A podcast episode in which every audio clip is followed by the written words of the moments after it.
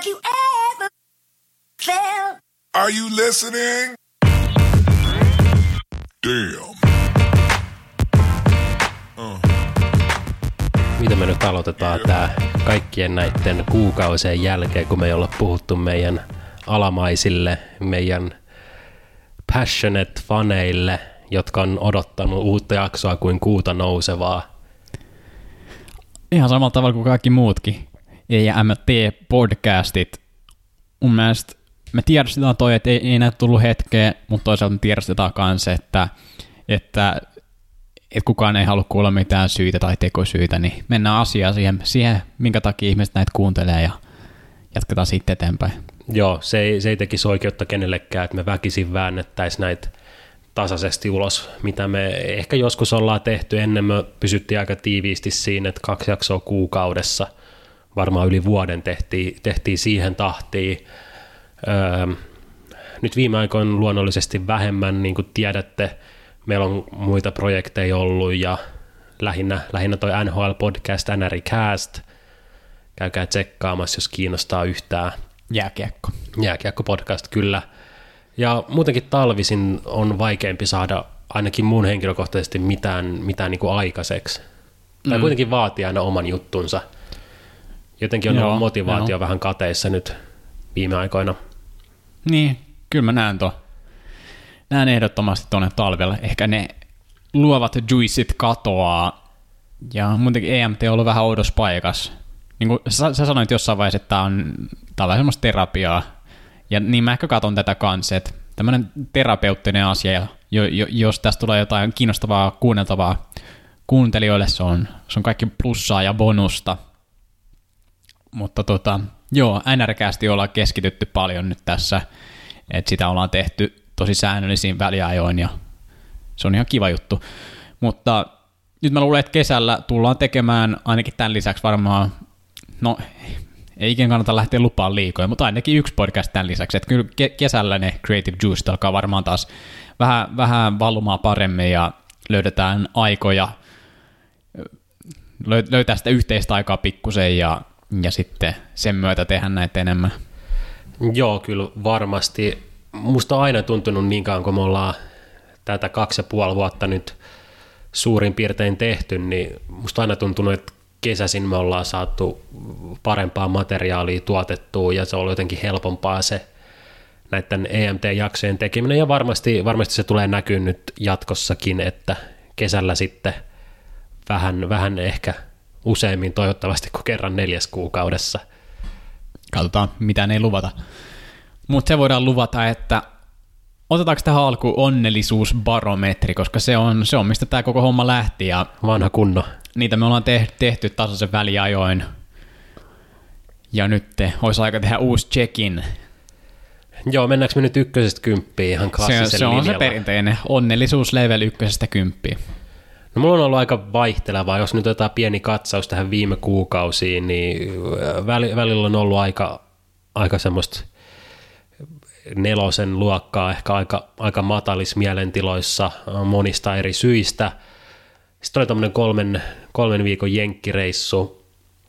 Se, se auttoi paljon, oli hyvä fiilis ja nyt, nyt Suomessakin alkaa taas lämpenee ja alkaa tulee kesä, niin nyt mä sanoisin, että semmoista aika, aika perusneutraalia seiskaa. Miten onko seiska neutraali vai Niin onko, onko vitonen neutraali? Onko tämä niinku videopeliarvostelut tai monet muutkin taiteen arvostelut, että just semmoinen keskiverto on seiska, vaikka sen pitäisi ehkä olla se vitonen. Mutta toisaalta mä ymmärrän se, vitonen kuulostaa jotenkin niin rajulta aina. Niin. Ehkä, ehkä se on helpompi muotoilla, muotoilla sanoin, että semmoinen perus neutraali. Perusneutraali. Hyvä, mulla on hyvä olla tällä hetkellä, mm. mutta, mutta ei ole semmoinen niin jatkuva hekuma päällä. Joo. Mä lähden komppaa fiiliksiin. Toi numero on kyllä vaikea sanoa, niin kuin, niin kuin sä tuossa kerroitkin.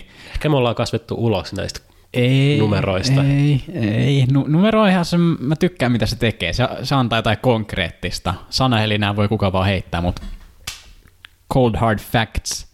Toskin on pointtinsa, mutta joo, anna tulla. Cold hard facts. Varmaan liikutaan, ei liikuta siellä ihan ylälukemissa, ei ihan pohjamudissakaan, Mutta ehkä semmoisesta aika kutosen ja seiskan välillä mennään päivästä päivään. Että tota, en mä muista. Mun, mun mielestä viime kerralla mä sanoin jotain vähän korkeampaa, mutta nyt ollaan vähän, vähän tultu alas sieltä ehkä. Jos oot takaisin työelämässä kiinni, niin nyt joutuu tekemään sit jotain Ai niin. muitakin juttuja kuin vaan jotain, jotain niin kuin suoranaisesti itseään varten, että joutuu vähän, vähän tekemään mm. semmoista töitä niin kuin työnantajallekin välillä. Niin, toi on niin jännä. Mä, mä en tiedä. Mä, mä en tiedä, tykkääkö puhua tässä, mutta siis mun mielestä... No joo, ehkä mä en sitten puhu tästä. No ei mennä, ei mennä siihen, mutta ö, jos, on, jos on työttömänä, niin se voi olla hyväkin aika, jos sen ajan osaa käyttää semmoiseen niin kuin joillekin se voi olla hyvä ja joillekin mm. sitten vähän huonompi. Ö, pitkäkestoisesti ei ehkä hyvä kenellekään, mutta, mutta silloin sulla on oikeasti aikaa kehittyä niin kuin henkilönä ja kehittää sun niin kuin taitoja ehkä tietyllä mm. tapaa verrattuna siihen, että sä teet sitä samaa työtä, mm. niin se ei, niin kuin, se ei ehkä vie sua eteenpäin niin paljon, riippuen totta kai ammatista, mutta perustoimistoduuni tai perus tommonen sinikaulusduuni, niin en mä ainakaan koe töissä, että mä hirveästi niin kuin kasvaisin tai kehittäisin mun taitoja. Joo, niinpä. Ja sitten joo, periaatteessa työn ohella voi tehdä, mutta mä koen, että se mun energialeveli tuommoiseen kaikkeen, miten, miten mä luettelisin itsensä kehittämiseen ja semmoiseen ehkä luovempaan työhön ja ehkä, no ehkä noin, noin kaksi on ihan hyvin, silleen itsensä kehittäminen ja luova työ. Niin, niin mä koen, että mun voimavarat siihen on, on ehkä silleen aina aika samat, ja jos, jos töihin menee sitten osa, niin sitten kauheasti ei jää enää ehkä jäljelle niitä energiavaroja siihen. Ehkä toi on vähän tekosyytä, mutta se on vaan miltä musta ehkä tuntuu. Joo, mä samaistun tuohon ihan kybällä ja varmasti tosi moni muukin samaistuu siihen, että sen, sen päivätyön lisäksi on, se vaatii tosi paljon, että sä pääset, että sä jaksat mennä vaikka jonnekin sit duunin jälkeen jonnekin mm. museoon tai ihan mihin tahansa, että alat miettiä, että okei, nyt aletaan tekemään jotain luovaa, vs. että sä niinku vaikka edellisenä iltana mietit, että okei, huomenna mä teen tätä ja menen tänne näin, niin se on paljon helpompi lähteä siihen päivään, että okei, tämä päivä mulla on nyt ja mä voin käyttää sen johonkin tällaiseen hyödylliseen. Mm. Niinpä. Joo, joo, joo, joo. Kyllä, kyllä, komppaan, komppaan. joo, kyllä meillä oikeita aiheitakin on, eikä vaan puhuta lämpimikseen täällä terapiamuodossa. Ehkä me voidaan ottaa osa niitä mulla on semmoinen fiilis, että jotain tämmöisiä keväisiä aiheita voisi ottaa tähän toukokuun loppupuolelle, anteeksi huhtikuun, huhtikuun loppupuolelle kyllä, ja mä kävin tuossa hiljattain Plantagenissa ja tämmöisissä, mitä näitä nyt on tämmöisiä lähinnä kasveja ja puutarhajuttuja myyvissä liikkeissä ja sain semmoinen 300 euroa palamaan aika, aika helposti sinne. Okei. Okay.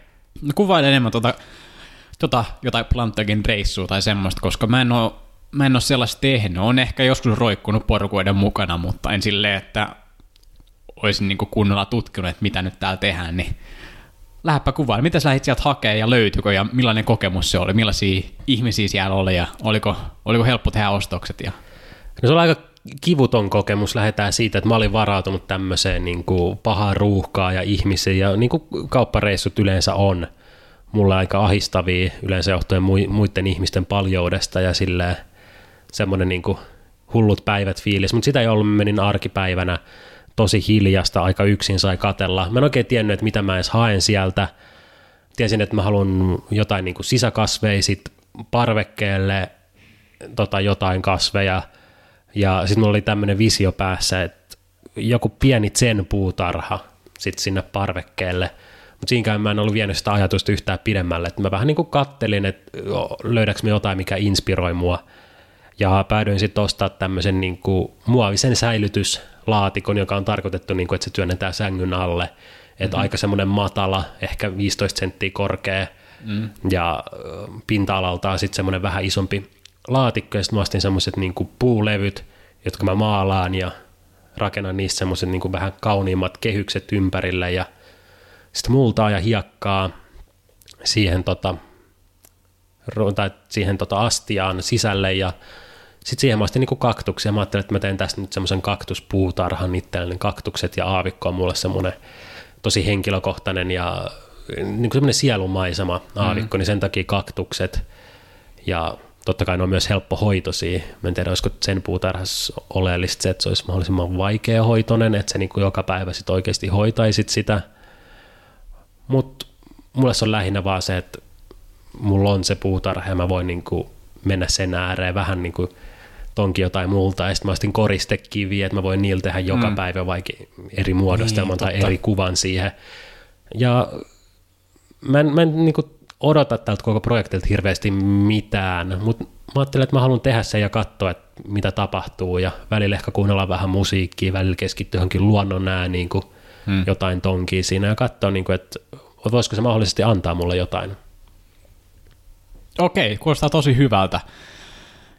Luulen, että ehdottomasti voi antaa jotain ja antaakin. Mistä toi mistä se idea sitten kumpus tuohon Chen puutarhaan? Mä, voin, mä, mä, mä kerron tähän väliin, että mullakin tälleen va- vaatimatonta kasvi, ka, va, niin pari vaatimatonta kasvia on nyt ilmestynyt mun kämppään, joka ei ehkä kuulosta paljolta, mutta, mutta se on silleen, se on, se on pienoinen muutos silleen, mistä me ollaan puhuttu podcastin ulkopuolellakin, että et olis, olisiko näissä kasveissa jotain semmoista, mitä ei ehkä ole, mä en ainakaan ole miettinyt ennen, että niissä voisi olla jotain semmoista, että ne antaisi jotain.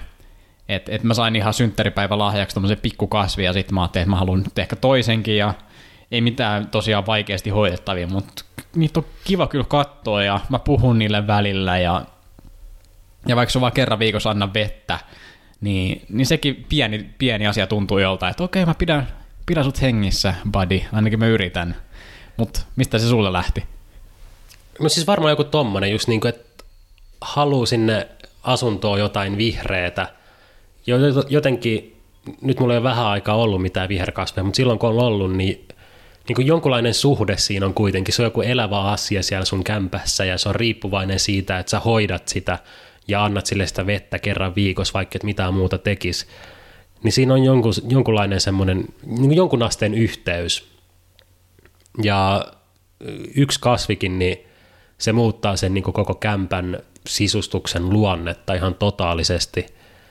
Et ne antaa jotain, ne rauhoittaa, kun niitä näkee ja pelkästään se, että sä kastelet niitä kerran viikossa, niin sekin niinku rauhoittaa ja herättää sus jotain semmoista mm. farmarin viettiä, en mä tiedä. Niin. Siinä ollaan jotenkin niin perusasioiden mm. äärellä. Kyllä tämä yhdistyy varmasti johonkin, johonkin pitkäaikaiseen, mitä ihmisillä on, on pitkään ollut yhteyksiä kasvi, kasveihin, niiden kasvatukseen tai sitten vaan, että elää niiden keskellä. Toi sen, sen puutarha kuulostaa kyllä tosi hienolta. Mä innolla odotan sen näkemistä, kun se pääsee elementtiinsä ainakin. Joo, ja kaupassa kun on, niin yritän pitää silmät auki, jos löytyisi jotain, ei välttämättä kasvia, mutta et siihen on aika paljon mahdollisuuksia sitten, että etti jotain koristeesineitä tai jotain muuta, jota sinne voi laittaa ja niin kuin vaihella sitä. Mä luulen, että se tulee olemaan semmoinen juttu, joihin mä keskityn, että mä yritän niin kuin muuttaa sitä kasvia järjestystä ja tuoda siihen jotain uutta. Ja silleen, että mä niin kuin edes kerran kuukaudessa vaikka touhuisin sen parissa jollain tavalla. Mm. Ja totta, mä aloin miettiä, niin kuin, että varmaan sullekin tuli, tuli ilmi, että kasvit on aika kalliita. Että ne on helposti monta kymppiä, vähän pienempikin kasvi. Joo, joo. Ja se on, sitten mä olen ajattelin, että no kyllähän ne totta kai ne on kalliita, koska joku ne on jossain kasvattanut, että eihän ne tule mistään tehtaasta, että mm. ne on ollut siemeniä ja, tai jotain, jotain ja sitten ne on, joku on hoitanut niitä ja kasvattanut ne ja sitten sä vaan niin kuin adoptoit sen itselle ja niin. jatkat sitä hoivaamista, että siinäkin on joku semmoinen hieno ajatus taustalla mun mielestä. Niin. Ja eihän siinä logistiikatkaan kovin halpoja, ei niitä voi pakata mikään laatikoihin silleen montaa, montaa päällekkäin ja näin, niin kuljetuksetkin maksaa ja tolleen. Mm, kyllä. Kyllä sen näkee, mistä se, mistä se hinta koostuu. Mutta nyt, nyt lähdetään sivupolulle. Shoutoutit sivupolkuja podcastille, se on hyvä nimi podcastille. Mutta sivupolulle toivottavasti ei mene liian semmoiseksi hippimäiseksi. Jos menee, niin sekä haittaa. Toki on kyllä semmoinen, nyt mennään sivupolun sivupolku, mutta siis semmoinen, että mielestäni se on tärkeää, ettei, ettei, ettei silleen pelkää sano, sano asioita, että niin kuin sen uhalla, että ne sais sut kuulostaa jonkin tyyppiseltä ihmiseltä. Mä en tiedä, miksi mä pelkään kuulostaa hippimäiseltä. Onko se jotain pahaa? No ei mun mielestä. Kyllä muussa on aika paljon semmoisia piirteitä ja monet semmoiset hippipiirteet on mun mielestä aika, aika arvostettavia piirteitä ihmisissä. Oli sitten joku, että tykkää luonnosta tai ei tykkää sodasta, jotain tämmöisiä perusjuttuja, mutta varmaan tämmöiset hippijututkin on semmoinen, että siihen liittyy sitten jotain negatiivisia stigmoja aika, aika monen, niin kuin, monen ihmisen mielestä. Mm. Ne, nekin varmaan vaikuttaa siellä alitajuisesti sitten, tai alitajuntaa, että, että haluanko mä kuulostaa liikaa tietynlaiselta, ettei mua leimata johonkin tiettyyn mm. ryhmään, millä on joku tietty stigma. Mm, no tää tuli, niin, sano vaan. Niin, mutta et, et, ei sitä saisi ajatella niin kuin noin pitkälle, että et ei se, sä oot semmoinen kuin sä oot, että ei se niin kuin vie sua mihinkään lokeroon tai kategoriaan, että Mm. lokerot sais, sais unohtaa kyllä ihan suoraan mun mielestä. Niin. Tämä, tämä on tullut esiin varsinkin, kun mä oon parilla ekoilla treffeillä ja sit, en mä tiedä, jos, jos, mä, jos mä oon muutama tunnin jonkun tyypin kanssa, niin kyllä sitten yleensä jossain vaiheessa sanon ehkä jotain, en mä tiedä, jotain vähän hassua tai semmoista jotenkin. Mutta sitten, mut sitten mä alan miettiä, että, että jos mä sanon nyt tämän jutun, niin se toinen tyyppi näkee mut ehkä tämmöisenä ihmisenä, että haluanko mä sanoa se. Mutta kyllä mä aina sanon sen jutun kuitenkin. Mutta siinä vaan tulee just tommosia, että tämä tyyppi ei tunne mua vielä, niin kaikki mitä mä sanon, niin luo sen vaikutelman musta Mm, ihmisenä. ekoiltreffel varmaan sillä, se toinen koko ajan niin kuin miettii, että millainen sä oot ihmisenä ja se niin kuin muodostaa sitä kuvaa, niin Mm. Joku yksi informaatio saattaa aika, aika helposti sit viedä sen kuvan jonnekin, jonnekin, mikä ei ehkä pidä ihan paikkaansa. Että pienet jutut saattaa muodostua isoksi Niin. jonkun päässä sit silleen. Joo. No mutta tosta kun sanoit, että sä oot siellä, sä oot siellä sen puutarhan hoitamassa sitä, ehkä kuuntelet musiikkia tai sitten vaan luonnon ääniä. Mut tässä mulla on tullut, no mä olin tänään, mä olin tänään parturissa ja sitten mä nyt oon vähän miettinyt pari viime kertaa, kun mä oon ollut parturissa, että mitä mä teen siinä, kun mä oon siinä leikattavana, mutta nyt parina viime kertaa mä en ole tehnyt mitään, että mä oon vaan istunut siinä ja, ja no mitä siitä nyt seuraakaan, katso mihin ajatukset menee sun muuta, mutta mä en ole tehnyt mitään, en ole lukenut lehtiä tolleen. Onko aikaisemmin yleensä tehnyt jotain siinä? No, en mä nyt aina. Ehkä, no tää nyt lähtee siitä, että ne lehdet ei ole kiinnostavia mulle, että siellä on joko niitä naisten lehtiä, no en mä tiedä, ei, ei, ei super kiinnostavia, ja sitten nyt tuolla oli vaan miehille, oli sitten autoilulehti ja autotkaan ei kiinnosta mua, niin mä jäin vähän silleen väliin, mua nyt oikein kiinnosta mikään, niin vaan istuin siinä, mutta tää on osa semmoista, mi- mihin mä huomaan, mä ehkä, en, en ehkä tarpeeksi tee sille, vaan tee jotain asiaa, tai vaan on niinku hiusten leikattavana, että siinäkin on, on, on niinku jotain arvoa, että sä oot vaan hiusten leikattavana, tai aika harvinainen tapahtuma muutaman kerran vuodessa, että miksi mun pitää tähänkin joku ärsyke keksiä, että on se joku lehden lukeminen tai, tai joku muukaan, että miksi mun pitää tässäkin tehdä jotain, miksi mä vaan voi olla hiusten leikattavana ja niin kuin, Ossi niin kuin, niin kuin tunne vaan, miltä se tuntuu. Tuntuu, kun pa- parturi ottaa siitä hiuksista kiinni ja vähän leikkaa ja välillä vetää veitsellä. Niin miksi vaan keskityt siihen, että miltä se tuntuu ja miltä siellä näyttää siellä parturikampaamossa ja miltä siellä kuulostaa. Ja... Niin, kyllä just se parturikampaaja on kuitenkin palveluammatti, niin oot siinä se asiakas eli palvelun saaja, niin minkä takia sä et sit keskittyä siihen palveluun ja mm. siihen, mitä sä saat ja niin kuin yrittää, en tiedä onko tämäkin oudosti sanottu, mutta ottaa kaikki irti siitä, että et ei sun tarvi niin kuin, ei se ole hukkaa heitettyä aikaa millään tapaa, jos sä et niin kuin selaa siinä jotain kännykkää samalla. Mm. Ja en tiedä, mä oon, mennään taas random pointti, mutta mä, mä dikkaan siitä niin kuin, just se veitsi, tai sitten jos ne käyttää sitä vitun konetta, anteeksi, Jos- mikä kone nyt onkaan, Kyllä, kone, kone. niin se, se oikeasti niin kuin, se tuntuu tosi hyvältä, se on semmoinen tosi rentouttava tunne, niin miksi, miksi siihen ei keskittyisi niin kuin kunnolla silmät kiinni ja Mm, no ei, ihan kun sä jossain hieronnassa, että vähän, vähän saa päästä semmoisia ääniäkin sille, että oh. Okei, nyt Ei se... tämä meni, tämä meni oudoksi heti. no menikö? Ei, mutta en mä tiedä. Mm. Mun mielestä se tuntuu niin kuin hyvältä. Miksi et sä vois nauttia siitä, koska mun mielestä se on aika, aika rentouttavaakin. Ja etenkin sit, jos sä menet silleen, että ne niin kuin vielä pesee sun hiukset ja sit siinä saa Niin, no, niin se on, sen se on toki, se tuntuu tosi hyvältä. Mutta joo, sen nauttiminen on jo hyvä osa, mutta myös se, että no vaikka, se, vaikka et sä silleen nauti, mutta silleen, että sä vaan oot, sä vaan oot siinä, sä oot siinä, etkä, etkä siinä jossain maailmassa, kun sä luet jostain Matti Nykäsen hautajaisista, että sä, oot, sä päätät, että sä, sä et ole siinä, vaan, vaan sä, me, sä, ootkin, sä et ole si- siellä jossain lehden maailmassa, vaan sä oot, sä oot tässä hetkessä. Nyt tää menee just tähän hippis, hippihommaan, mutta mutta ei siinä mitään väärää.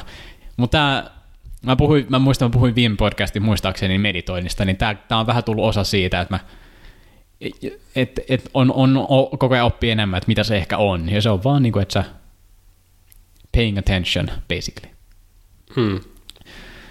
Mutta joo, sen, sen puutarha. Onko Joo. se vielä jotain sanottavaa? Ei kai. Toivottavasti, toivottavasti siinä säkin voit keskittyä semmoiseen välille, että sä vaan oot siinä ja rauhassa vaan muutat niitä kiviä ja kokeilet, miltä ne tuntuu ja Se on, miltä se ilma tuntuu kasvoille siellä ulkona. Ja, se on se tavoite, että sulkee sen kaiken muun ympäriltä, että siinä hetkessä on vaan se sun puutarha ja ehkä joku lokin huuto, joka kantautuu sinne parvekkeelle jostain läheltä. mm. Jos me jatketaan tällä, tällä niin kuin fiiliksellä, mä en tiedä pystytäänkö me herättää sitä keskustelua, joka me käytiin muutama viikko sitten täällä mun kämpillä itse asiassa, mutta ehkä ko- koitetaan pikkasen. Me puhuttiin, me puhuttiin semmoisesta videopelistä kuin Stardew Valley, jota mä oon pelannut tässä nyt muutamat viikot, joka on siis semmoinen peli, se on linnun näkökulmasta kuvattu tämmöinen indie-peli, missä, missä se, se koitit tehdä ton niin tosi, tosi subtle, mutta se oli erittäin kova ääni toi tölkin avaus. Joo, me sanotaan näin, että silloin kun me puhuttiin viimeksi tästä aiheesta, meillä oli vähän enemmän olutta alla kuin, kuin nytte, mutta nytkin kuten kuulette on jonkun verran. Joo. Noin, jatka vaan. Um, niin, niin me... Joo, siinä, siinä tarinassa on, on sulla on semmoinen isoisä, joka jättää kuolinvuotellaan sulle hänen farminsa. Sä oot tämmönen toimistotyö, grindaaja jossain megakorporaatiossa ja sitten sä päätät, että okei, minä lähden nyt tonne maalle, tommoseen pikkukylään vähän, tai niin kuin elää, elää tota erilaista elämää, maa-elämää. Ja, ja Joo, siinä pelissä mä, mä, mä oon tota, siellä on mun oma maa, siellä on paljon eri kasveja, mitä mä oon kasvattanut ja pitänyt huolta siitä mun tilasta, vaikka se onkin vähän liian iso, en mä sit kokonaan pysty pitämään huolta. Vähän hakkaan puita väliin siellä ja vedän sillä, mikä tää on tää viikate. Se on tosi hauskaa. Sitten mä oon kalastanut ja tehnyt, tehnyt kaikenlaista ja puhunut kylän, kylän ihmisille, jotka on tosi erilaisia ja mielenkiintoisia ihmisiä, mutta tästä me tästä me sitten alettiin miettiä, että olisiko tämmöinen elämä oikeasti hauskaa, ja no onko se niinku todellista, voiko tuommoista olla, joka vaikuttaa niin tuommoiselta idylliltä. Ehkä vähän, se vähän tuntuu vähän utopistiselta, mutta oot senkin miettinyt tuommoista yksinkertaisempaa elämää. Kyllä, ilman muuta koko ajan vaan enemmän ja enemmän. Se on tällä hetkellä mun yksi elämäni isoimmista tunnelmista, että mä saisin joskus toteuttaa tommosen, että, että olisi joku semmoinen pikku ranchi tai maatila jossain ja sitten kasvattaisi siellä mahdollisimman paljon omia kasveja, ehkä pari eläintä ja pystyisi olemaan mahdollisimman omavarainen ja niin kuin päivittäin sun arki koostuu siitä, että sä hoidat sitä sun maatilaa ja niitä eläimiä ja sitä kasvimaata. Et en tiedä kuinka pitkään mä haluaisin tehdä sitä ja kuinka ekstriimisti sille, että haluaisinko mä olla kokonaan suljettu pois jostain verkosta, että mulla ei olisi nettiyhteyttä siellä farmilla vai kuulostaa aika, aika pahalta, mutta mä en myöskään haluaisi siihen, että koska mä, mä oon semmoinen ihminen, että jos mulla on mahdollisuus mennä katsoa jotain Netflixiä, niin mä todennäköisesti menen katsoa sitä Netflixiä, enkä esimerkiksi lue tai ala, kirjoittaa tai mitä tahansa nyt muuten ehkä tekiskään, istuisi vaan jonkun leirinuotion ympärillä. Mm. Mm, mulle matkustaminen on aina ollut tietyllä tapaa semmoinen pakokeino, että siellä mä en ole niin paljon missään netissä tai muualla.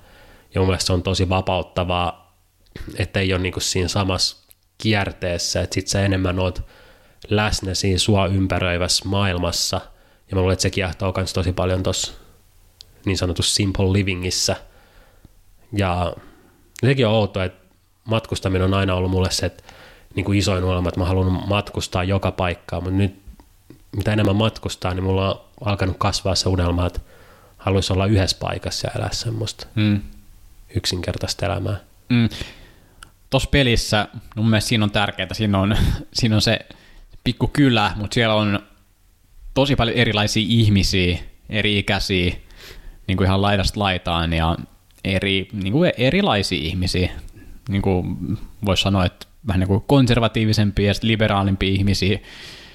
Että toi on ehkä, ehkä mitä mä silleen, ehkä sitten vähän tai mikä musta tuntuu, että ei ehkä, ei ehkä oikeassa elämässä sit osuisi ehkä niin hyvin, että mulla tulee vaan semmoinen kuva, että jos mä lähtisin maalle, niin sit tunt... ehkä se on väärä kuva, mutta musta tuntuu, että siellä sitten olisi, olisi niinku paljon, vaan niinku käytännössä vaan vanhoja ihmisiä, jotka on tosi konservatiivisia, että se semmoinen raikas kyläelämä, missä olisi niin paljon erilaisia ihmisiä, kenelle puhuu, niin se ehkä puuttuisi siitä. Ainakin mun mielikuvissa on näin. Niin sekin riippuu varmaan, että mihin ne mielikuvat sijoittaa. Jos me puhutaan Suomesta, niin kyllä, no, mulla on aika vahvasti samanlaiset mielikuvat hmm. elossa mun päässä. Et en tiedä, pitääkö se paikkansa. Mä en, mä en kauheasti ole mennyt minnekään Niin. parin sadan asukkaan suomalaiseen maalaiskylään ja sitten jonnekin kapakkaan juttelee ihmisille ja kysyy, että ootteko te hippejä vai, vai jotain superkonservatiiveja. Mm. Niin totta, noita kysymyksiä meillä on kysytty. Mutta se on se mielikuva. Toisaalta mä en, en mä kyllä haluaisi semmoiseen niinku, niinku pelkkään minkään hippikylään, missä on pelkkiä 230 Hei man, tyyppejä. Et, et mä olisin semmoisen, että olisi vähän kaikenlaisia. Niin kyllä se, ei se haittaa, että siellä on konservatiiveja. Itse, itse en semmoinen ole, mutta niin kuin ylipäänsä se, että se olisi semmoinen niin kylän semmoinen niin kuin yhteinen henki, että, että niin kuin ketään ei tuomita sen perusteella, että mm. millaisia ne on. Että kaikki tehdään meidän omaa juttua ja me kaikki halutaan asua täällä ja kaikki tulee toimeen keskenään, niin mun mielestä se, se olisi semmoinen niin ihanteellinen skenaario sitten, että ei sekään olisi kiva, jos kaikki olisi niin kuin ihan samanlaisia kuin minä. Mm. Että jos siellä olisi, kylässä olisi sata asukasta ja ne olisi kaikki niin kuin samanlaisia kuin me kaksi, niin eihän se kiva olisi Ei, sekään. ei sekään kiva olisi. Mutta varmaan vetää puolensa semmoinen, semmoinen että, nä, siinä näkee sen työn, mitä tekee. Että se on monessa työssä, mitä tehdään nykyään, niin, niin työn, työn kädenjälkiä tai ajatusjälkiä, niitä ei kovin suorasti näe. Ne on niin kuin tosi epäsuoria tai ne on osa niin isoa iso organisaatio, että se on vaikea nähdä, että mitä tämä mun yhden, yhden ihmisen työpanos tässä tekee. Et siinäkin on varmaan aika semmoinen monkey brain asia, että okei, mä teen tämän jutun mun käsillä, okei, mä näen, nyt mä tein ton. Että Hmm. tämä on, tää on edistynyt, mutta mikä, mikä ehkä sitten monessa, monessa työssä toteudu. Niin, ei, ei siinä tule sitä samaa, että sä teet jotain, jotain duunia niin kuin sen kuukauden, niin sitten sulle maksetaan, että sä pääset kuun lopussa palkkapäivänä kauppaan ja ostat mm. ne elintarvikkeet sit sieltä. Se on, se on muuten tosi, tosi fucked up idea se, oikeastaan se, se että ihmiselle maksetaan niiden työajasta. Mm, Niin se, se idea, että, että, että sä, sä, sä myyt sun aikaa, sä myyt, myyt sun rajallista aikaa sun työnantajalle. Että sä, sä et myy sitä sun työpanosta, vaan sä myyt sen sun ajan. Mä en ikinä ajatellut sitä tolleen, toi nyt, toi, toi on aika mindfuck. Niin no, ja toi oli iso, iso, iso muutos työkulttuurissa, että alettiin myymään sitä aikaa, että alettiin miettiä, että okei, mä ostan sut nyt kahdeksaksi tunniksi, että mä voin sanoa, että hei, mä sain tämän mun homman tehty. Okei, no keksitään sulle jotain uutta. Mut mä, mä tein sen mun homman. No, mut mä oon nyt ostanut sut vielä neljäksi tunniksi tänään. Ei, toi, toi räjäytti mun maailman aika lailla, koska niin, Niin. Joo, toi oli, mistä toi, no, toi liittyy tuohon kirjaan nimeltä Bullshit Jobs, jonka mä luin tuossa viime kesänä. Mutta joo, siinä, että ei, toikaan ei ole mikään supervanha idea toi ajan myyminen. Et se oli aika iso murros. Niin mä en tiedä, miten, onko se eri lailla sitten, että jos sä kasvattaa sitä vaivalla jotain omia porkkanoita tai perunoita, jotka sä sitten meet vaikka myymään jonnekin torille, että otat sen, mitä käytät itse ja loput myyt torilla. Mm, tavallaan sä myyt siinäkin sitä omaa aikaa, minkä sä oot käyttänyt niiden kasvattamiseen, mutta jotenkin se, se on helposti, helpommin lähestyttävä tapa, jotenkin se tekee enemmän järkeä Mm. kuin se, että sit sama juttu, ton niinku duuniteko on niinku sama juttu, mutta sitten se raha, jonka sä saat sun työnantajalta ja jonka sä sitten tuhlaat eteenpäin, niin se kiertää niinku miljoonan eri välikäden kautta ennen kuin sit se lopulta tulee sulle palkkana takas. Niin. Et se ei ole niinku niin, niin semmoista suoraa. Niin. Mutta se, että en mä tiedä, se on varmaan aika yleistä, mä veikkaisin, että, että monet ihmiset haaveilee, että pääsis niinku lähemmäs niinku, silleen back to basics. Vähän niinku pikkasen alkukantaisempaa, edes niinku väliaikaisesti. Niin, niin varmaan on. Ja tässäkin on paha sanoa, että, että kuinka paljon mä, mä, mä oikeasti haluan semmoista, kuinka paljon se on vaan mun mielikuva semmoisesta elämästä, että se kuulostaa tosi hyvältä. Et, no, se on vaikea sanoa, kun ei, ei ole sitä silleen elänyt, mutta niin, että et vastaisiko se sitten odotuksiin, sitä kun olisi kuukauden tehnyt, että hei hetkonen, ei tämä yhtään mitä mä toivoin, vai, vai ei. Vai olisiko se, olisiko se, se unelmien täyttymys? Niin mä oon aina kuvitellut itselleni sen ehkä enemmän semmoiseksi niinku eläkejutuksi. Mm. Että sitten yrittää säästää ja sitten kun sitä ene, ikää on enemmän, niin sanotaan, että olisi vaikka 55 tai jotain, niin sitten niinku, sit menisi sinne ja sitten alkaisi tekemään tätä farming-hommaa tai mm. jotain tällaista enemmän ja sekin riittäisi, että, että ei mun tarvi niinku oikeasti olla mikään semmoinen superluokan farmari, että mä niinku isossa mittakaavassa tekisin rahaa sillä, en mä sitä halua, vaan niinku just se niinku omavaraisuus Mm. nykypäivänä, kun on kaikki ahistukset ja muovipusseja tulee, kertyy vaan tonne keittiön kaappeihin joka nurkasta Joo. pursuu, niin tulee semmoinen, että ei se näin, en mä näin halua elää. Mutta mut mä elän kuitenkin. Niin vaatiiko se sen, että sit mä, niinku, mä vaan irrotan itteni kokonaan silleen, että en mä tarvi niitä muovipusseja, kun mä nostan omasta maasta ne tuotteet sitten. Niin. Mutta ei sitäkään voi olla kokonaan omavarainen, että jotain saa ja niin. tarvitset sieltä kaupasta. Niin. Ehkä toskin on, että ei sitä ihan niin ekstriimisti sitten vetäisi. Just, että ilman netti on niin, kuin niin vaikea kuvitella, että eläisi ilman nettiä, mutta oikein hyvä pointti, mitä sanoit, että miten sitä sitten kontrolloi. Hmm. Että jos se mahdollisuus on, on käyttää kaikki internetin tarjoamia palveluita ja tälleen, niin miten sitten saa tehtyä niitä ns-oikeita asioita. Nyt siihenkin pitäisi laittaa jotkut, asettaa jotkut semmoiset lapsilukot siihen internettiin, että Mm. iltaisin 18-22 pystyy käyttämään nettiä ja muuten se on sitten blokattuna. Joo, noita on kyllä tommosia, tommosia ö, selaimeen lisäosia tai tietokoneeseenkin, mitä voi laittaa silleen, että et, et ne blokkaa sen pääsyn tiettynä aikana. Ja, ja toki sä voit sitten, niin kuin, jos tarpeeksi aikaa käytät, niin voit, voit niin kuin ylittää ne rajat, mutta, mutta, se, mutta sekin, että siinä olisi se jonkinnäköinen este, niin, niin se, se ehkä estäisi, että sä ihan niin kuin ensimmäisestä impulssista menisit siihen koneelle ilman, että sä huomioit, että oho, mä oon nyt koneella, no mä nyt oon täällä Facebookissa, kai mä nyt jatkan tätä. Että se estäisi sen ensimmäisen ja toisen ehkä sen halun, että sun pitäisi vähän miettiä, että haluanko mä nyt oikeasti rikkoa nämä aidat. Ja ajatuksenakin se on jotenkin vastenmielinen sille, että eikö mulla ole sen vertaa itsekontrollia, että, että mä oikeasti tarvin niitä jotain rajoituksia ja lukkoja itteeni varten. No ei oo, ei oo. Ihmiset on helvetin heikkoja mieleltään. Puhun ainakin omasta puolestani tässä, että et ei, ei siinä silleen mitään häpeä, hä, häpeää ole käyttää tommosia.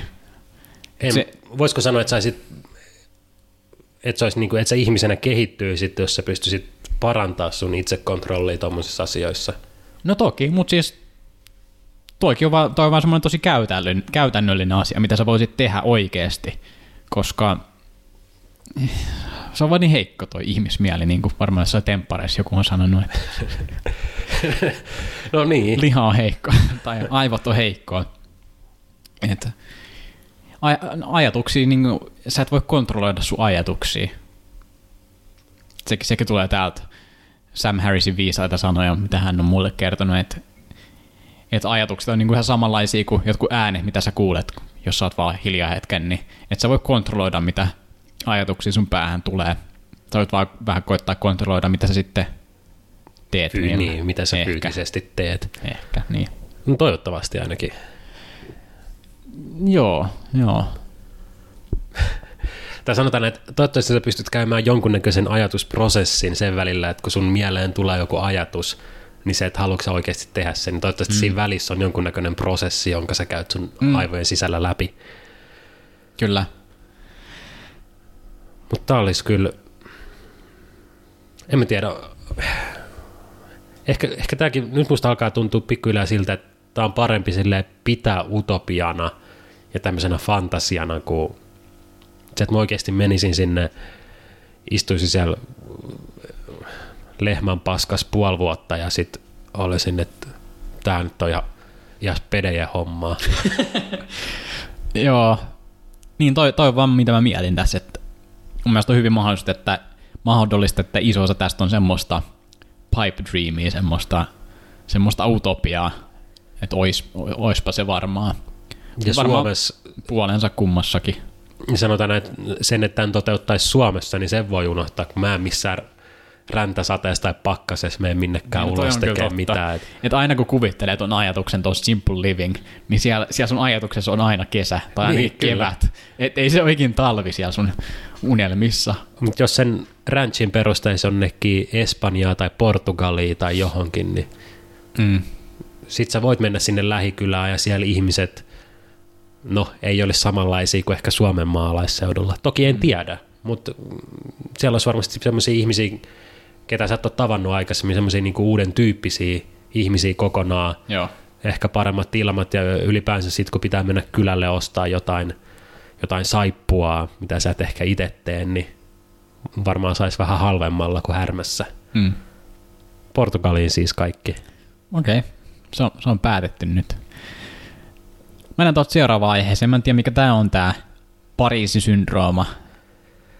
Joo, mä, mä luin tästä hiljattain ja se herätti musta vähän ajatuksia.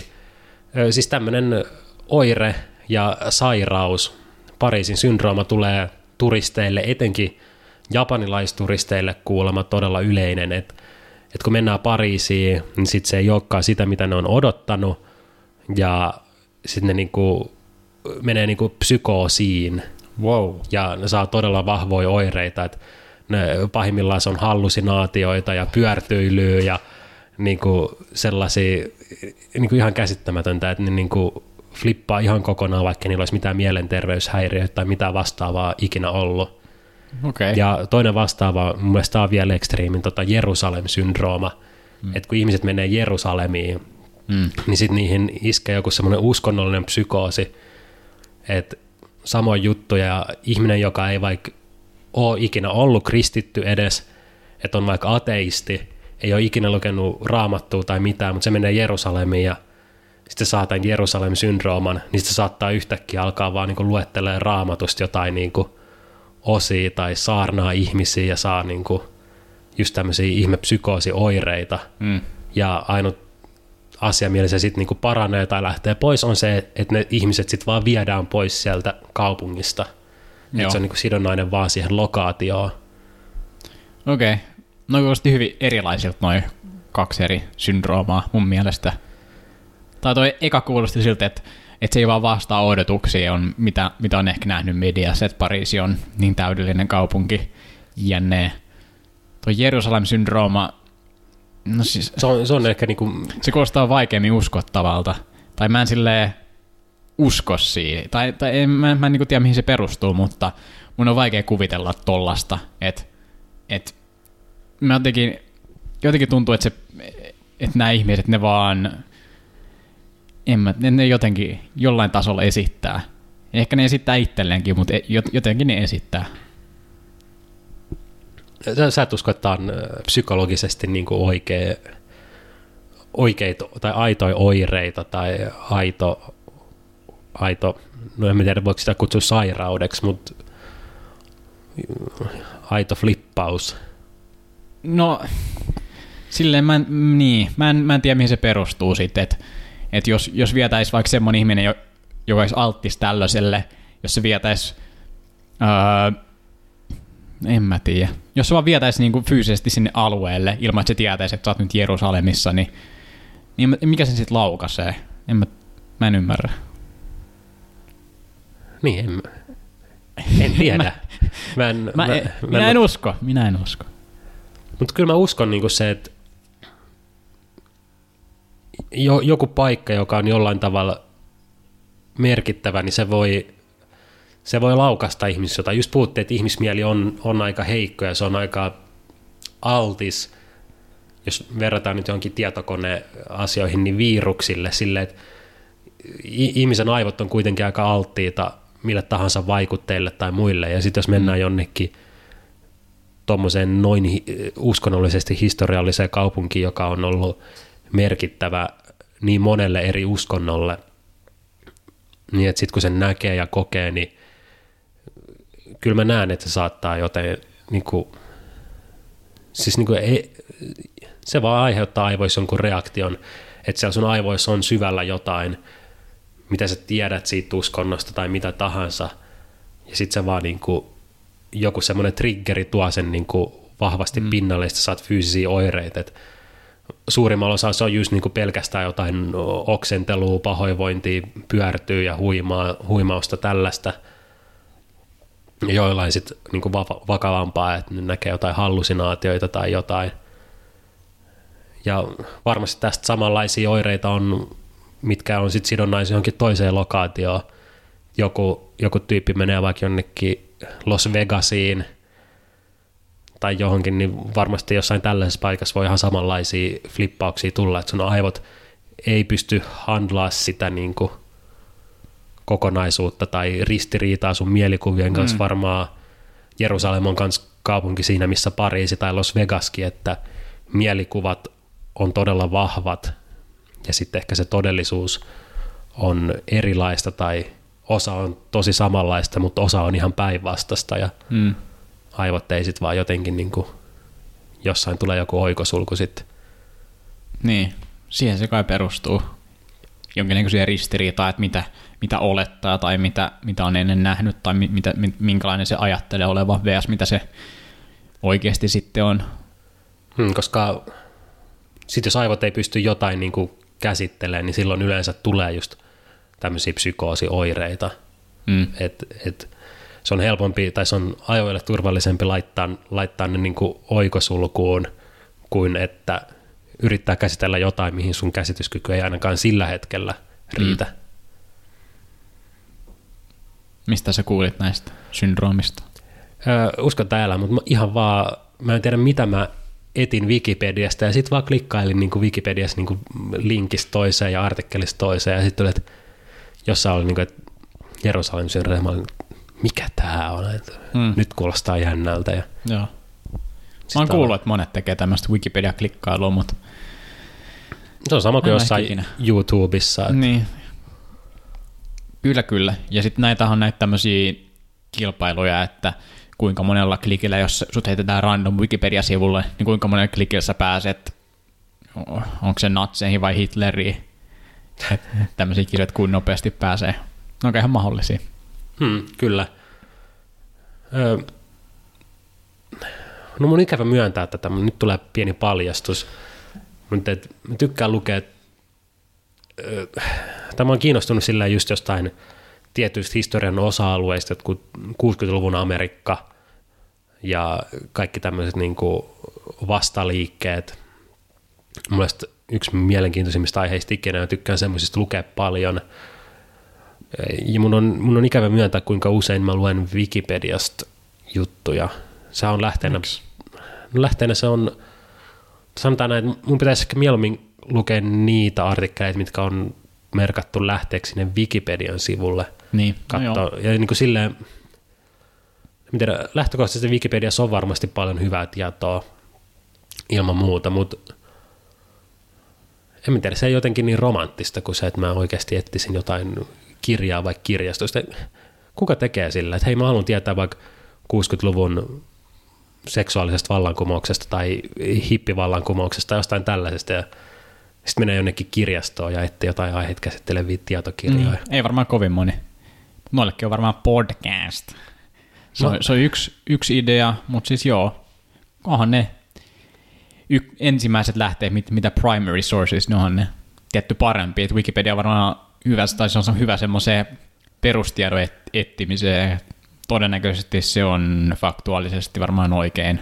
Mm, se on varmaan hyvä semmoinen poikkileikkaus ja niin semmoinen synopsis. Mm, mutta jos haluaa yhtään syvemmälle, niin totta kai varmaan kannattaa mennä vähän pintaa syvemmälle. Mm, kyllä.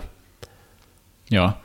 Uh, mitä, mitä, mit, mitä ihmettä? Nyt jotenkin ajatus katkes. Mutta ei se mitään. Pidetään, pidetään homma käynnissä. Vaalit, niin se on tuolla. Ai niin, vaalit. Mi- mitä me, sä sanoit, että me pitää puhua vaaleista, niin saat tuoda tämän pöydälle, esitellä asian. Mikä sun näkökulma tähän on? Mä en tiedä. Tota, ennen, ennen me yritettiin jotenkin puhua jostain ajankohtaisista aiheista. En tiedä, sopiiko se nyt Ehkä tämän me osataan. jakson teemaa, mutta vaalit oli, molemmat käytiin äänestää, käytimme, käytimme äänioikeutemme. Öö, molemmat, ei varmaan yllätyksenä, mutta Etkä sä nyt hyvän aikaa paljastamassa, ketä mä äänestin. En mä, en mä sitä paljasta, mutta meidän molempien arvot on, on poliittisen kartan, no sanotaan näin, että liberaalimmalla puolella Joo, ja, ja joo. varmaan vasemmalla puolella myös enemmän kuin jo äärioikealla. Itse ainakin voin sanoa, että, että vasemmisto-liberaali olen poliittisella kartalla ja jollekin näistä puolueista, no voimme senkin sanoa, annoin vihreille oman ääneni ja vaan en tiedä, onko vaalitulos, kiinnostaako se ketään, onko meillä sanottavaa siitä. Mulla ei ainakaan mitään sille oikeet sanottavaa. Musta välillä tuntuu, että mä vaan tiedän niin vähän mistään. Hmm, no, siis politiikka on oikein semmoinen aihe, mistä meidän ei varmaan kannata liikaa lähteä analysoimaan, mutta öö, vihreät nosti paikkamäärää merkittävästi. Mun mielestä se on hyvä asia, etenkin nuorissa, etenkin pääkaupunkiseudulla. Vihreät on, on tokaksi isoin puolue tällä hetkellä, ihan mahtavaa. Se on joo, ihan.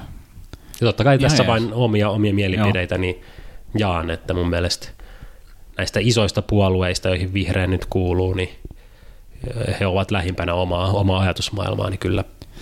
Mun mielestä hyvää oli, oli se ainakin, että mun, musta tuntuu, että mun lähipiirissä tuntuu, tuntuu ainakin, että ääne- äänestämistä tota, oli vähän, vähän korkeampaa nyt ja oli vähän aktiivisemmin ihmisiä liikkeitä. Kyllähän se kokonaisprosenttikin taisi pikkusen nousta, ei mitenkään kovin merkittävästi, mutta ainakin ylöspäin meni. Et se, on, se on aina hyvä nähdä. Et, et sit, se, on, se on ehkä se yksi asia tuossa äänestämisessä politiikassa, se yksi, jota, jota mä en kauheasti jaksa katella se, että ettei äänestä. Niin se, se on ehkä semmoinen, jos, jossain toki vähän nuorempi oltiin e- edellisissä eduskuntavaaleissa, mutta silloinkin silloin, silloin oli enemmän lähipiirissä ihmisiä, jotka ei äänestänyt ja en, en mä en oikein tiedä, mistä se johtuukaan. Mun se on niinku, suurimmaksi osaksi se on vaan laiskuutta sille, että ennen jaksanut käydä. Mutta se on vaan niin superhelppoa, varsinkin kun ennakko äänestää, niin nyt niitä äänestämispaikkoja on niin paljon, että se on niin helppo käydä hoitaa, että mä en tiedä, miksei sitä kävisi tekemään. Joo, mäkin silloin nuorena ekoina, ekoissa vaaleissa, niin mä kävin kyllä äänestämässä, mutta mä äänestin vaan tyhjää, Joo. Koska mua ei... Mä en tiedä minkä takia. Mä olin silloin silloin aika niin kuin sosialistinen aatteissani ja musta tuntuu, että mä en halua antaa mun ääntä millekään puolueelle. Nyt totta kai tota, aika, aika naivin oloselta se kuulostaa ja huomaa, että niin kuin, mikä, miksi, miksi mä en antaisi ääntä sille niin kuin puolueelle, joka on edes lähimpänä niin kuin mun omia aatteita. Ja se, että et, mitä vähemmän siellä on semmoisia ihan väärän puolueen Niin. niin. edustajia, niin sen parempi totta kai. Ja mä luulen, että siinä on aika iso niin kuin ero esimerkiksi pelkästään 18-vuotiaiden ja vaikka 24-vuotiaiden välillä, että miten mm. ne äänestää. Että mitä mäkin on Galluppi esimerkiksi töissä, missä meillä on paljon eri ikäistä porukkaa, niin mm. lähes kaikki, ketkä oli niitä 18, 19, 20-vuotiaita, niin ne ei äänestänyt ja sit, siitä kaikki vanhemmat suunnilleen äänesti, että, että se olisi kiva, että nuoretkin äänestäisi. Niin, siinä on se muutama vuosi tosi, tekee tosi paljon tuossa vaiheessa ainakin. Mä kyllä kävin silloin heti, kun mä pääsin ekoisvaaleissa äänestää, mutta tota, joo, mo- moni ei tee niin. Ja, no, mitä sä oot mieltä äänestysiän laskemisesta? Mä en muista, ollaanko se puhuttu tästä, mutta kannattaisi semmoista. No en mä tiedä, mitä se hirveästi muuttaisi, kuinka moni äänestäisi sit nuorempana. Niin, Ja sitä mä en ainakaan halua, että jengi sit niinku, se on joku 16-vuotias, joka on, no äänestetään nyt läpällä jotain tällaista. Että Mm, ehkä, joo. Onhan se, onhan se aina, aina y- yksi asia, mutta iso osa on niitä, ketkä oikeasti on tarpeeksi tietoisia, että ne osaa tehdä valinnan, joka niiden mielestä on oikea.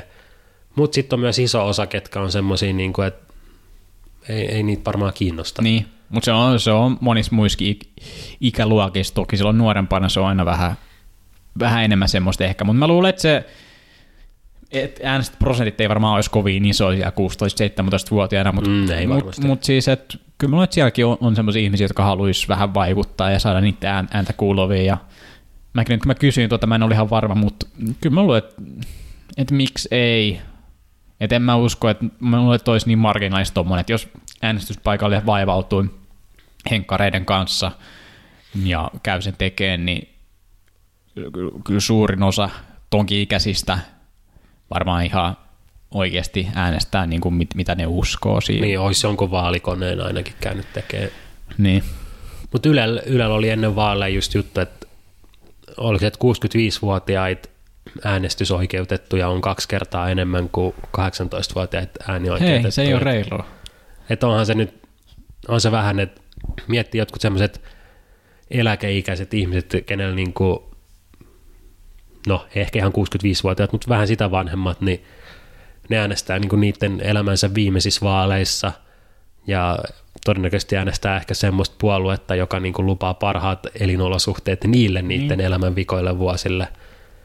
Niinhän se toki menee aina. Niin, niin se on sille ikävä ajatus sitten, että sit ne, kenen tulevaisuudesta puhu, puhutaan, niin ne, ne ei sitten niinku käy edes käyttää sitä niitä äänioikeutta. Niin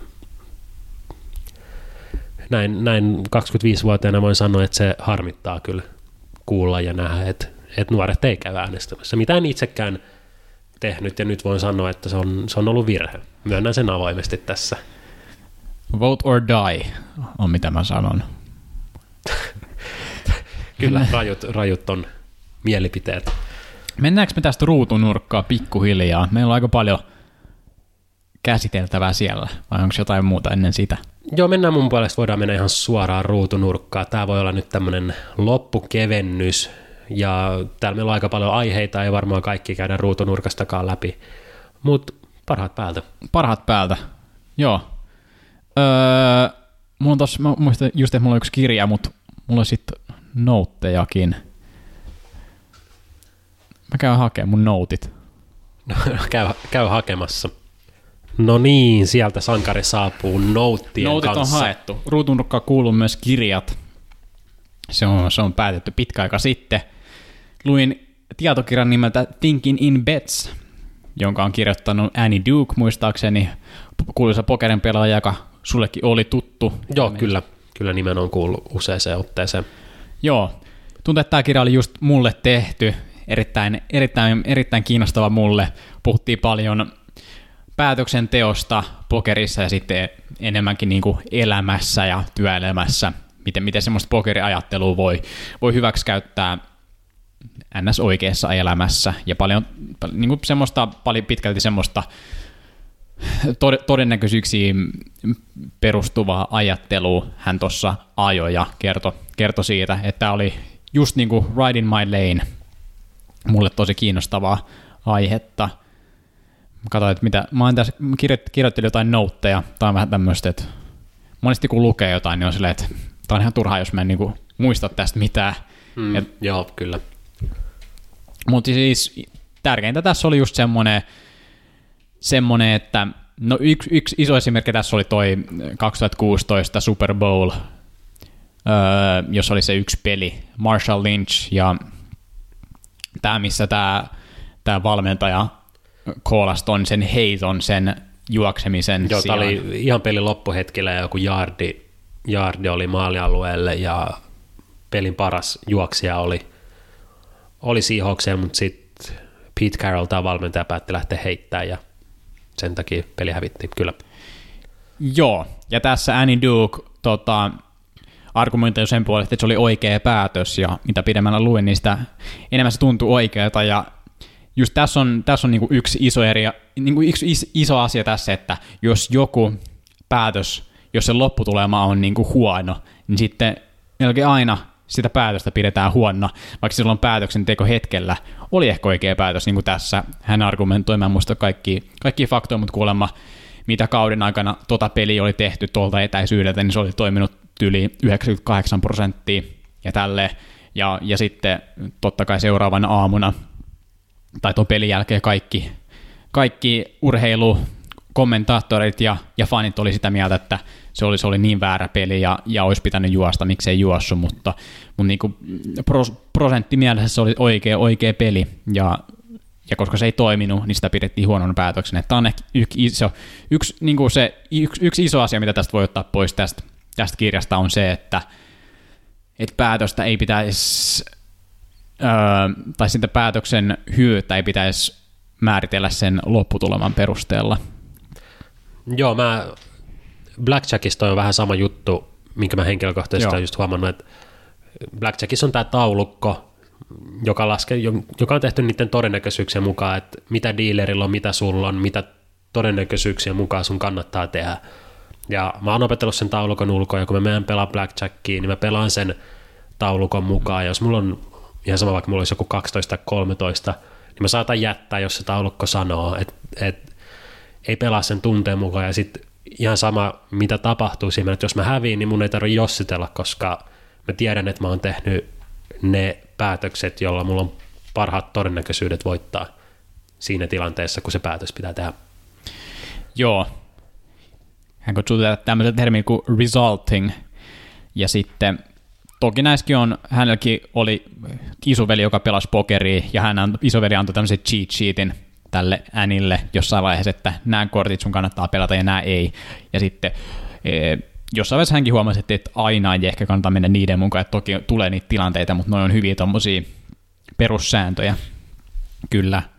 Ja, ja sitten yksi hyvä keino on myös tommonen, että antaa, annat sun niinku uskomukselle jonkun arvon niinku nollasta sataseen esimerkiksi ihan tämmöisissä arkipäiväisissä asioissa, että et, et, että aina mene sille nolla tai sata. Että mä että mä oon varma, että, että, että Martin Scorsese ohjas kummisedän, tai en, niin kuin on varma, että se ei ohjannut, vaan että annat semmosia niin kuin jotain, jotain numeroita, se, että no mä oon 60 prosenttia varma, että se oli se, mutta tolleen, että tommostakin, ja tuommoista arkipäivästä, mitä sitten voi tehdä työelämässä tai tälleen, että, että määrittelee sun uskomuksen tai määrität, kuinka vahva uskomus se on.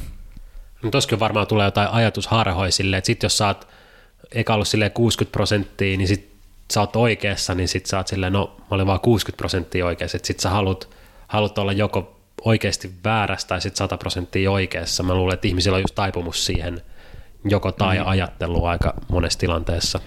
Joo. Yksi hyvä oli myös tuommoinen toi wanna bet-konsepti, että – et monesti tuommoisissa, jos jotain argumenttia tai tällaista, tai jotain tämmöisiä uskomuksia mietitään jonkun, jossain keskustelussa, niin, niin vaan, että sä ei ehkä aina kannata käyttää tota, että haluat sä niin kuin tyyli lyödä vetoa tästä, mutta mut heti kun pitäisi, pitää lyödä vetoa jostain, niin se niin kuin laittaa sut miettimään sieltä, että hetkonen, kuinka varma mä oon tästä mun uskomuksesta, että mistä mä kuulin tämän, kuin, kuin vakuuttava se lähde on. Ja sille, että se, koska se lähtökohta on aina silleen, että no tämä tää on niinku tää mun uskomus, että mä oon, niinku, mä oon niinku varma tästä. Mutta sitten heti kun sun pitää miettiä, miettiä että olisinko mä valmis lyömään vetoa tämän puolesta, niin sun pitää oikeasti alkaa miettiä sitä, että, että on, mihin tämä uskomus perustuu ja onko se Niin, lähtökohtaisesti luottaako ollenkaan siihen omaan Niin, uskomukseen. Joo. Hyviä Tässä oli, tässä oli paljon muuta, ja jos haluatte käydä lukea kirjan, niin siinä on, siinä on paljon muutakin. Thinking in Bets.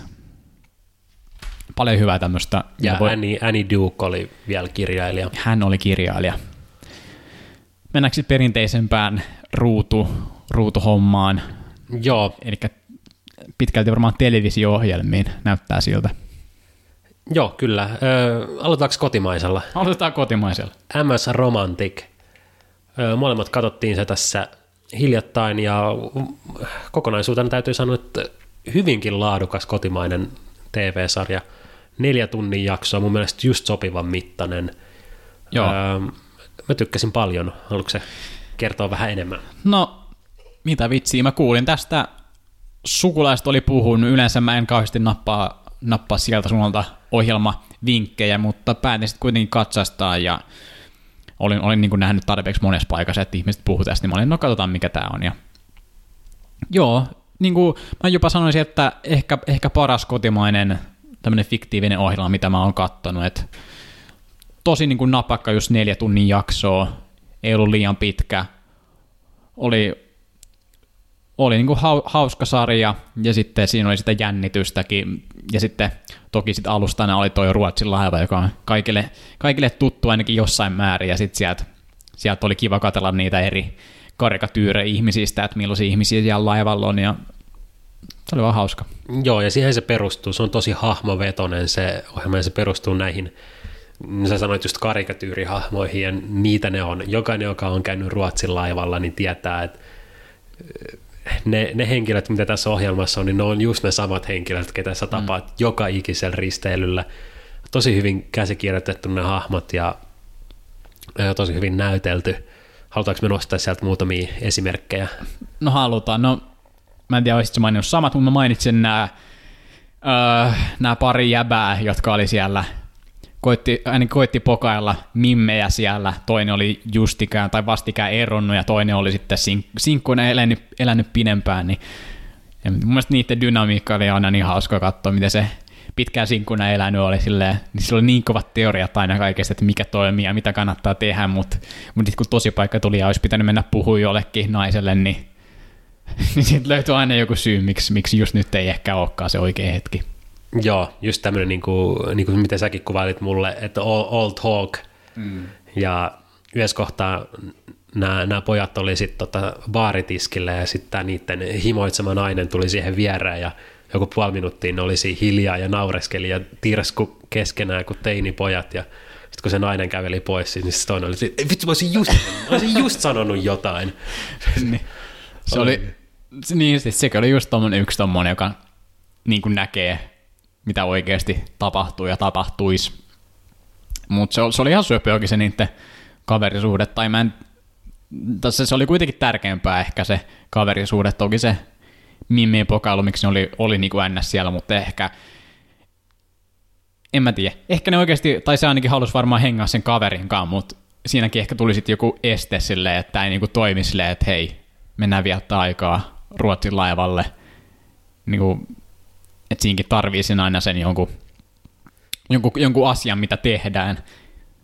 Tämä mitä me puhuttiin yksis, yksis tom, öö, grillijuhlissa kavereiden kanssa, että et, ehkä tälleen karkeasti voi sanoa, että miehet tarvii yleensä jonkun asian, mitä tehdään, että hengaa, hengaa yhdessä. On sitten meillä usein lautapelit tai videopelit tai joku tämmöinen asia, mist, et, minkä takia me kokoonnutaan yhteen, kun naisilla ehkä ne ei ehkä tarvi niin paljon sitä, se voi olla enemmän semmoista catch upia ja, ja tälleen ehkä juodaan viiniä, että mitä kuuluu, miten menee.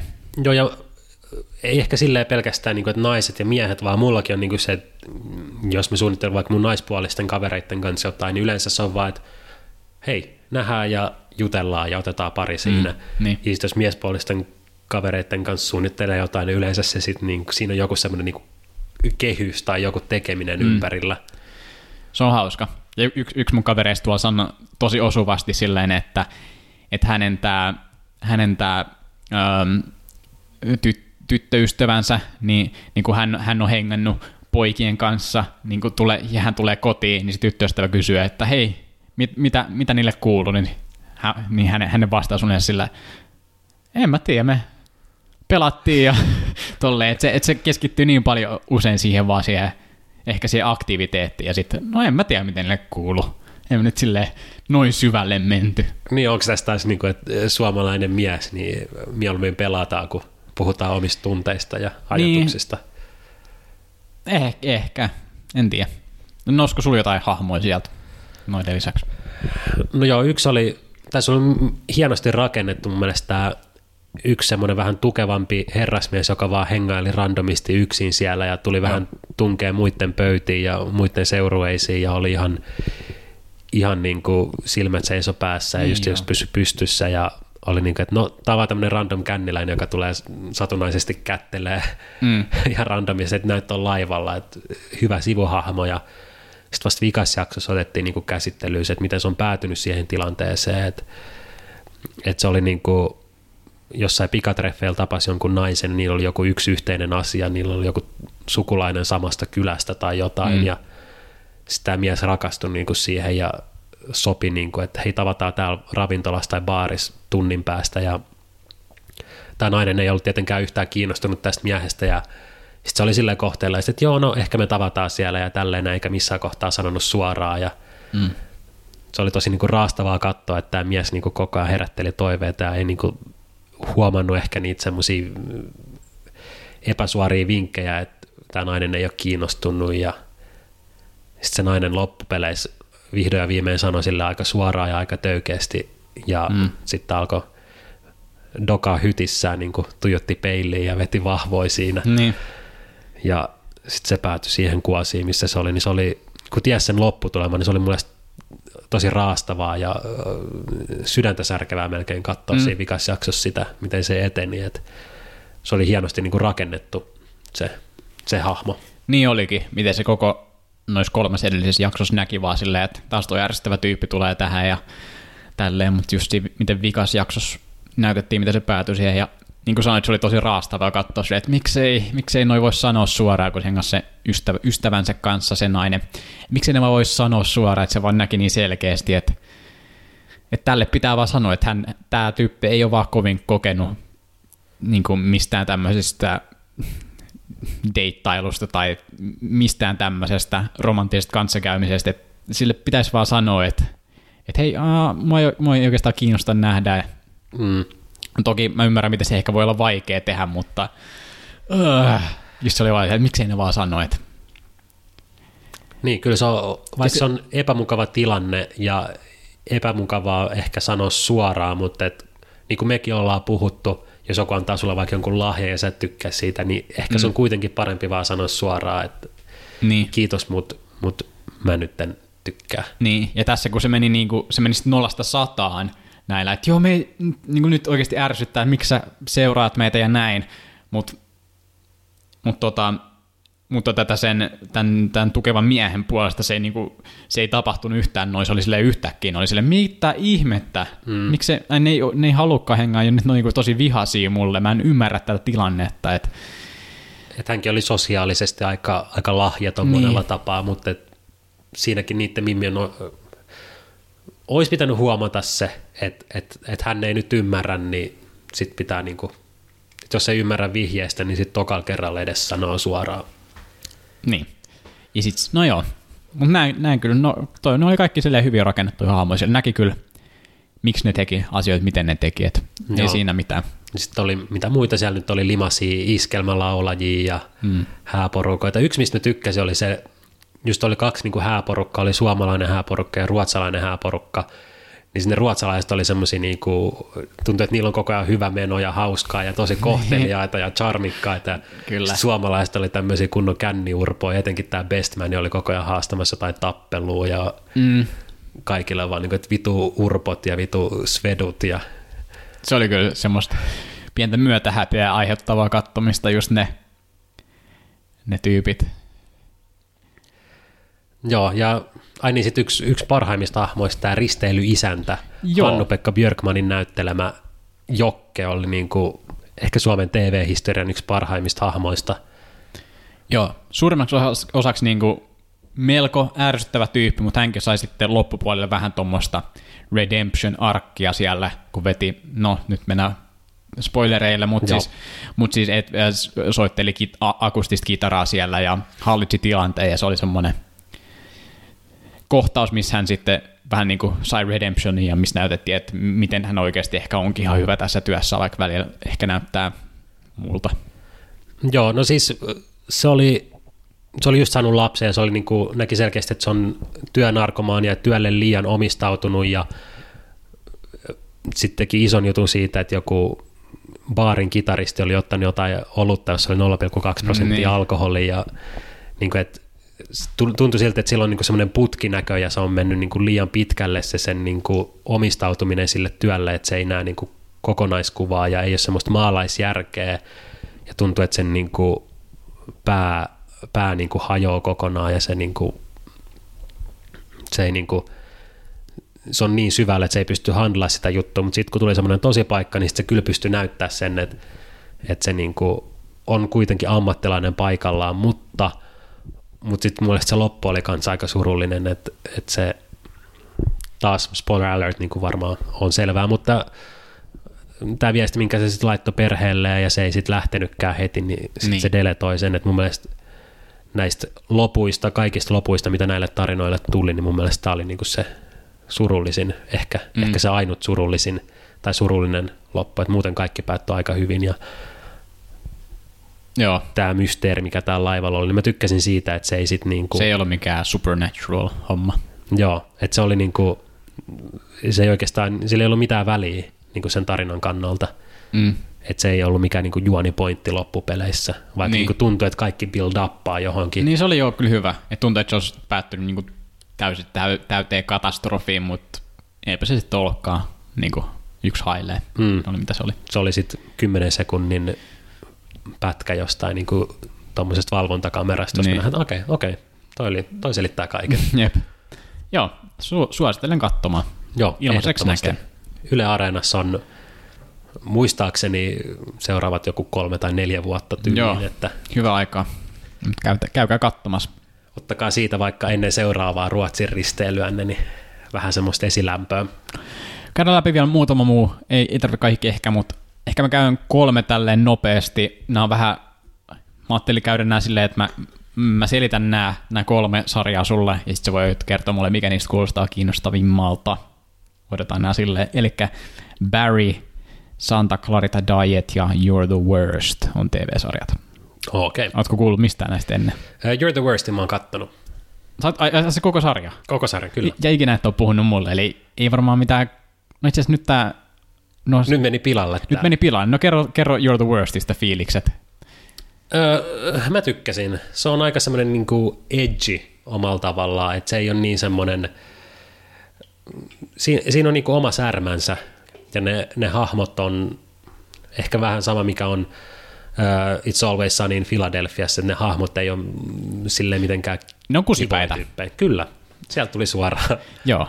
Mä en ole katsonut kokonaan vielä, mutta se, mut se on jo antanut semmoista se on antanut semmoista syvyyttä, jonka takia mä haluan kyllä katsoa sen loppuun, että et se ei ole se pelkkä juttu, että ne on kusipäät, että välillä näkee aina vähän semmoisia kohtia, että hei, ne koittaa parantua ihmisenä, vaikka se on niille aika vaikeaa, mutta et se on ehkä mikä, ja sit, et, et se, on to, se on toki niinku aika hauskakin, että yleensä yhdessä ja, kerran jaksoa tulee silleen, että nauraa ihan ääneenkin, mutta siis, mut siis se pointti, että, että näkee, että ne hahmot koittaa omalla tavalla ainakin kehittyä, ja varsinkin ne sivuhahmotkin saa syvyyttä siinä, ja siinä on aika paljon semmoisia, no, noin on noin pari juttuja, jonka takia mä jatkan kattomista. Joo, kyllä mä komppaan. Okei. Okay. Mennään sitten näihin se pari seuraavaa muuhun. No tai ihan hyvä, koska nämä vähän samantyyppisiä. Barry ja Mur- äh, ei Murder, Barry ja Santa Clarita Diet. Barry on HBOssa, Santa Clarita Diet on Netflixissä. Ja no Barryssä seurataan tämmöistä öö, tämmöistä öö, sotaveteraania, joka värvätään tämmöiseksi palkkamurhaajaksi ja seurataan hän, hänen, hänen elämäänsä tämmöisiä 30-minuuttisia jaksoja, komedia. Tässä on mm, niin kuin ehkä, tässä on pari semmoista aivan sairaan hauskaa sivuhahmoa. Tosi hauska sarja.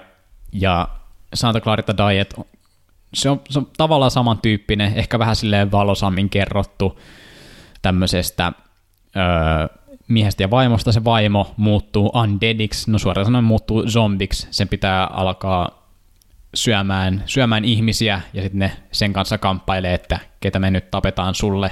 Ja sitten on kuitenkin semmoisia tosi suburbia elämää elää ja sitten tämä kontrasti on aika, aika hauska ja sitten no tämä vaimokin muuttuu paljon, kun se muuttuu undeadiksi. Se, ei se muutu semmoisessa örkiksi, vaan se, muuttuu, se oikeastaan muuttuu paremmaksi ihmiseksi tosi monella tapaa, että silleen avoimemmaksi ja on silleen enemmän mitä se oikeasti on ja tälleen, mutta miinuspuolena on se, että se joutuu syödä ihmisiä eikä enää voi syödä oikeaa ruokaa.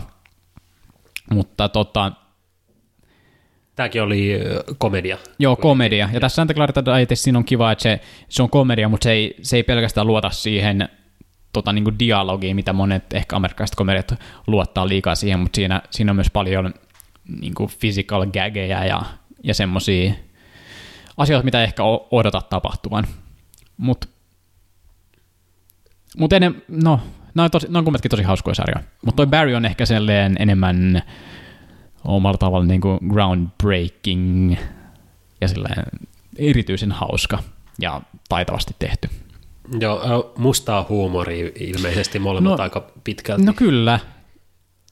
Kyllä joo, joo täytyy sanoa. Ei mennä syvemmälle noihin, näistäkin voisi puhua, mutta, mutta meillä on ruutunurkas vielä. Onko meillä vielä joku Murder no, Mountain. No voidaan me ottaa se, ehkä meillä on sen verran aikaa tässä lähetyksessä vielä ennen kuin nauhat loppuu kesken. Netflix-dokumenttisarja kertoo Humboldt Countyssa, eli Kalifornian yhdestä piirikunnasta, jos, joka on tunnettu siitä, että niin kuin, oliko se jotain tällaista, että 90 prosenttia Amerikan laittomasta kannabiksesta on kasvettu siellä, kasvatettu mm. siellä, ja nyt Kalifornia on laillistanut kannabiksen, niin nyt nyt siellä asiat muuttuu tosi paljon ja sitten täällä piirikunnassa on niin kuin kadonneita ihmisiä on niin kuin älyttömän paljon, niin kuin moninkertainen väärä, määrä tota, muuhun Kaliforniaan ja se, se meno siellä on jotenkin niin raffi, että poliisitkaan ei niin kuin uskalla mennä sinne alueelle, koska nämä kasvattajilla on niin kuin mm. omat aseistetut vartijat ja sen takia näitä missing person tapauksia on niin paljon, koska poliisit ei uskalla mennä selvittämään niitä, kun niillä ei ole mitään asiaa sinne alueelle. Ja, mm, joo. joo, mitä ajatuksia tämä herätti sussa? Se, no aihe, aihe oli kiinnostava, mutta mulla on tässä pari aika semmoista isoa miinusta, jonka takia mä en sitten edes katsonut tätä loppuun. Mä katsoin pari jaksoa kokonaan, mutta sitten mua, mua alkoi painaa tosi paljon toi Netflix-formaatti tuossa, että se oli kuusosane, että se tuntuu niinku aivan liian pitkältä. Ja sitten tässä oli muutama eri, niin kuin, tai pari kolme eri, niin kuin, niin kuin tuntuu, että niin kuin ihan ja, tavallaan erillistä aihetta. Että tässä selvitettiin yhtä tiettyä murhaa ja sitten oli se laajempi kannabisoperaatio ja tälleen, että se, mulle se pakka vähän hajosi siinä ja, ja sen takia se kiinnostavuus lopahti. Mä olisin ehkä mieluummin niin seurannut enemmän sitä kannabisbisnestä siellä ja miten se toimii. Että se, että se yksittäistapaus, se ei jotenkin napannut mua mukaansa. Joo, mä oon vähän samoin linjoilla, että se tuntuu, että se oli vähän venytetty liian pitkäksi ja se pakka tosiaan hajosi siellä loppuun kohden, se seurasi tätä yhtä, yhtä tiettyä tapausta, joka on kyllä ihan huikea, niin kuin uskomaton tarina se tapaus ja sitten siellä oli kaikkea niin kuin vigilante niin kuin, hommaa, kun poliisit ei tehnyt mitään, niin sitten nämä paikalliset siellä itse alkoi niin kuin, jakaa oman käden oikeutta melkeinpä. Mielenkiintoinen keissi, mutta, mutta ei niin mielenkiintoinen, että siitä keissistä kannattaisi tehdä noin paljon tota, jaksoja. Ja mä, mä mainostin tätä sarjaa sulle, että vaikuttaa tosi hyvältä. Mä olin silloin kattanut kaksi jaksoa ja mun mielestä ne kaksi ekaa jaksoa oli ne parhaat jaksot mm. ja sen jälkeen se tuntui, että se punainen lanka katos ja oli vähän niin kuin, että no ei tässä nyt oikein mitään tapahdu. Mm. Että kerrotaan samaa ja venytetään jotain aika, aika yksinkertaista keissiä. Mutta mut se aihe on tosi mielenkiintoinen Joo. ja mä ehkä, ehkä haluan vielä lähteä niin kuin lukea niin. ja etsiä tietoa tuosta aiheesta itsestään enemmän. Se voisi olla jopa hyvä idea. Joo, noin hyviä noin Netflix-dokkarit kyllä, mutta esimerkiksi tästä toi haittaisi toi, että oli venytetty kuuteen jaksoon. Sama, sama oli tos, tai Wild Wild Country oli sama, tai sama mittainen, mutta ja mä, jotkut kritiso, kriti, kritisoikin siitä syystä sitä, mutta mulla siihen pysyy se kiinnostus kyllä tosi hyvin ja siinä se tuntui aika sopivalta määrältä toi se kuusi jaksoa siinä tapauksessa. Joo, se oli, se oli kuitenkin niin, niin laaja se tapaus ja siinä oli mm. niin monta eri aspektia, että, että se niin kuin pysyi kasassa sinne loppuun asti. Mm. Um, joo, kyllä. Joo. Onko sulla ruutunurkkaa vielä, vielä jotain vai laitetaanko hommaa pakettiin? No ehkä me voidaan nyt laittaa hommaa pakettiin ja säästää ruutunurkkaa sitten seuraavallekin jaksolle, joka varmasti on tulossa jossain kohtaa. Me ei lopeteta EMTtä ennen kuin me, me tietoisesti tehdään päätös, että me lopetetaan se ja tehdään tietoisesti viimeinen mm. jakso. Mm. EMT Et, ei ole RIP. EMT ei ole RIP. Palautetta tuli jo, tuli jo huolestuneita kyselyitä, että onko tämä loppu niin. tämä projekti, mutta ei, ei ole ja varmasti kesä taas tekee hyvää Joo. EMTlle. Tämä tuntuu vähän hassulta, mutta ihan, ihan hyvältä tuntui ihan hyvältä ja tuntuu, että tästä on hyvä jatkaa eteenpäin sitten seuraavalla kerralla. Kyllä. Kiitos taas Roope Leppänen seurasta, oli mukava jutella. Joo, kiitos samoin Miko Kukkonen. Joo, kyllä. Vähän, vähän vielä nimeä, nimeä sinne, että saa mainetta. At Robo Johnson. Twitterissä seuratkaa. Mm, subscribe for more content like this. Joo, ja hei, palautetta sinne Twitteriin ja on meillä sähköpostikin. Ei me tiedetä at game.com. Ensi kertaa. Ensi kertaa, kiitos.